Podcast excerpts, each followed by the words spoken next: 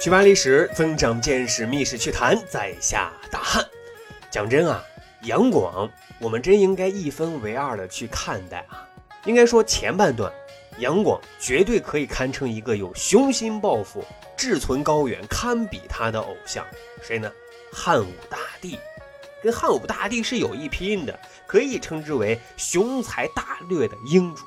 比如说大运河、长城。东都洛阳，四方臣服，国土面积扩大，财富迅速积累，这样都是他教给我们的成绩单。只是这后半段啊，由于个性的原因，画风就全变了。啊，连续东征高丽失败，国内呢又是兵变四起，他自己是无法接受自己失败的，更没有办法接受已经臣服自己的突厥啊、西域啊这些国家反水。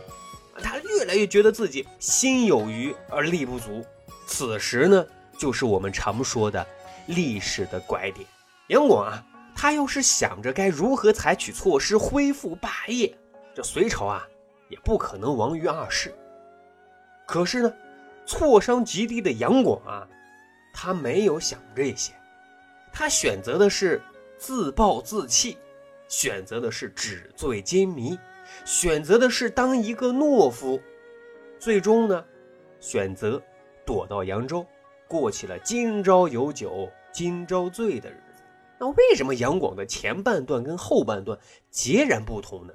我们也许啊，从大男人杨广两次当众掉眼泪，可以窥见端倪。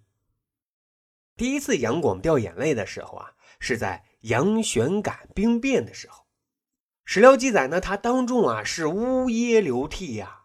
这是一个一贯以极其自信、极度膨胀的帝王世人，却不顾颜面、不顾形象，流露出一个人最柔弱、最软弱的一次。那这杨玄感是谁呢？杨素的儿子。之前咱们节目讲过，杨素呢是隋文帝的重臣，到了隋炀帝这儿呢就不受待见了啊，最后呢是被逼死的。不过呢。杨素的儿子杨玄感却是得到重用的，可是呢，杨玄感自知自己头顶啊有一把达摩克利斯之剑，因为杨广曾当众宣称过啊要干掉整个杨家人。大业九年，杨广又犯了执念症了，开始了他第二次的东征。此时的社会环境已经是民变四起，社会动荡，反对杨广的力量啊在秘密的聚集膨胀。而杨广啊，还像第一次出征一样，带着大批群臣、后宫佳丽以及道佛僧徒、曲艺古乐，浩浩荡荡就出发了。而后勤保障、督运粮草的人呢，就是杨玄感。啊，此时的杨玄感啊，就感觉时机成熟了，机会来临了，他就故意啊滞留粮草，随后呢，割据城池，正式竖起大旗，叫板杨广。更重要的是啊，杨玄感啊，此时又增加了一个智囊，他也是杨广后面要面对的很重要的一个敌人。此人呢，正是后来在瓦岗寨风生水起的李密呀。加入杨玄感集团之后，李密很快就为杨玄感献上了三个反隋方案。这方案之一啊，就是占据临玉关，截断隋炀帝的后路。啊，你这隋炀帝不是正在出征吗？你反过来要打我，我先占据关塞，截断你的后路。方案之二，釜底抽薪啊，就是占据关中，端掉你隋炀帝的老巢。这方案三啊，是攻打东都洛阳，静观其变。最终啊，经过权衡，杨玄感啊选择了方案三，带着队伍啊就去攻打东都洛阳了。此时。没有丝毫心理准备的杨广一下子就慌了，东征的仗还没开打，自己后院先着火了，这让杨广啊颇为上火。而让他更为心焦的是什么？越来越多的民众也都加入到杨玄感队伍当中，跟着一起造反，而他派往镇压的将士却连吃好几回败仗。好在啊，东都洛阳也算坚固。杨玄感即便是率先士卒，每次攻城都冲在最前，但依旧啊无法攻破这坚固的城池啊。最终呢，久攻不下的杨玄感，等到了杨广安排的大量援军，两军呢在洛阳城下对峙，杨玄感啊自知不是对手，赶紧就西逃了。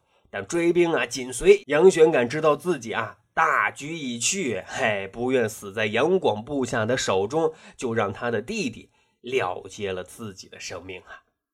就这样，风风火火的杨玄感造反，在两个月之后，随即就被平息了。惊魂未定的隋炀帝获此消息之后，内心是百感交集呀，情绪复杂，当众呜咽呀。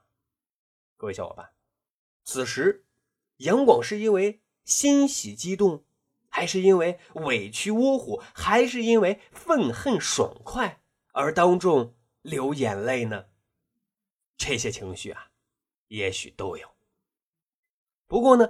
第二次杨广掉眼泪，局面就更惨淡了，透出更多的就是无奈和惆怅啊！大业十一年，此时距离隋朝灭亡还有三年的时间啊！在这之前，杨广三次东征均以失败告终了。国内啊，苛征暴敛，造成兵变，这一摊那一摊，一个手啊都算不过来。国外原本臣服大隋的附属国，也都看隋朝衰败。腰杆都硬了起来，朝贺也都不去了。隋朝内部呢，也因为杨广的暴虐个性，说真话的人啊越来越少，分裂却越来越严重了。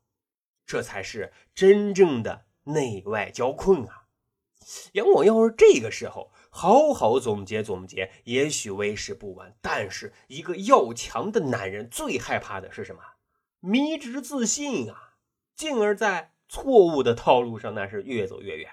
还记得咱们之前节目讲过，隋文帝的时候扶持沙钵略可汗的东突厥，隋炀帝刚继位的时候啊，也曾寻衅东突厥，受到了当时启明可汗至高无上的礼遇呀。此时的东突厥首领已经是启明可汗的儿子始毕可汗。杨广想了想，虽然东征高丽又失败了。实力增长迅速的东突厥可是他们家一手扶持起来的，为什么不拉着这个小兄弟一起死磕高丽呢？挽回一些颜面呢？于是大笔一挥，决定啊寻衅东突厥，还让给东突厥的始毕可汗啊去一封信，要求啊他们要做好接待工作。各位啊，现在都大业十一年了，杨广跟始毕可汗根本就没有交情。反而在史毕可汗的眼里啊，家国仇恨、旧账新账一起算，杨广啊就是他最大的敌人。现在你还让人家做好接待工作好吗？斧钺刀叉，人家这边倒是准备好了啊。这边杨广出发了，跟往常派头一样，后宫佳丽吹拉弹唱，佛道僧徒，当然还有十万多禁军一路前行。走到雁门郡的附近啊，杨广收到了东突厥内线的情报啊，说情况有变，杀机腾腾，一定小心。于是呢，杨广啊就停止前行，让先驻扎在雁门郡里头。这里得说一下啊，发送情报的啊是当初隋朝和亲嫁给启明可汗的一名公主，名叫义成公主。启明可汗去世之后，按照突厥的风俗啊，义成公主就嫁给了启明可汗的儿子，也就是他的儿子史毕可汗。史毕可汗这边有动静了，义成公主啊就赶紧给娘家人隋朝这边报告，这才避免了一场羊入虎口的局面呀。不过啊，杨广躲进雁门郡的第二天，就发现他们已经被东突厥包围的严严实实了。更恐怖的是什么呢？东突厥的箭啊，从城外啊射箭之后，密如雨下，还永远都射不完。杨广又给吓傻了，看着满地的箭头啊和擦身飞过的箭头，杨广又变得脆弱敏感不堪啊，抱着儿子呀是泪如雨下呀。史料形容说他眼睛啊都给哭肿了。各位脑补这画面，猜想此刻杨广的内心又是什么潜台词呢？是虎落平阳被犬欺，是自怨自艾，还是心碎无奈惆怅无能为力不知所措呢？好在啊，很快底下的人跟杨广商量了对策，义成公主也写信骗史毕可汗自家后院着火了，赶紧回家灭火。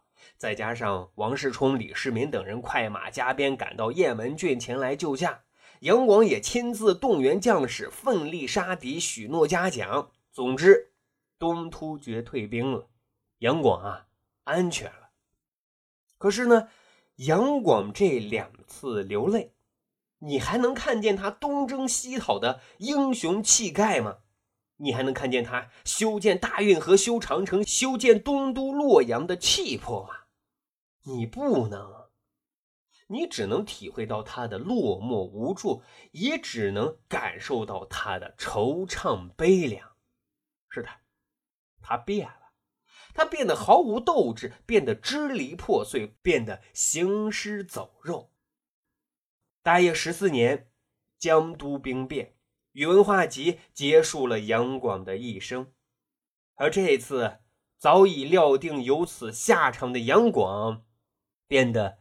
坚强了一些，这次他没有掉一滴眼泪。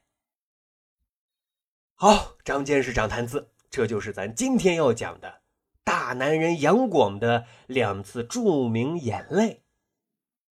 咱还有一个趣扒历史的小分队，如果您觉得咱的历史边角料还不错，欢迎大家关注十里铺播客频道微信公众号，回复数字一。就可以添加大汉的个人微信，经过简单审核之后呢，大汉就会邀请您进入这个小分队当中啊，咱就可以谈天谈地聊历史段子。本期节目就这样，感谢收听，下期呀再会。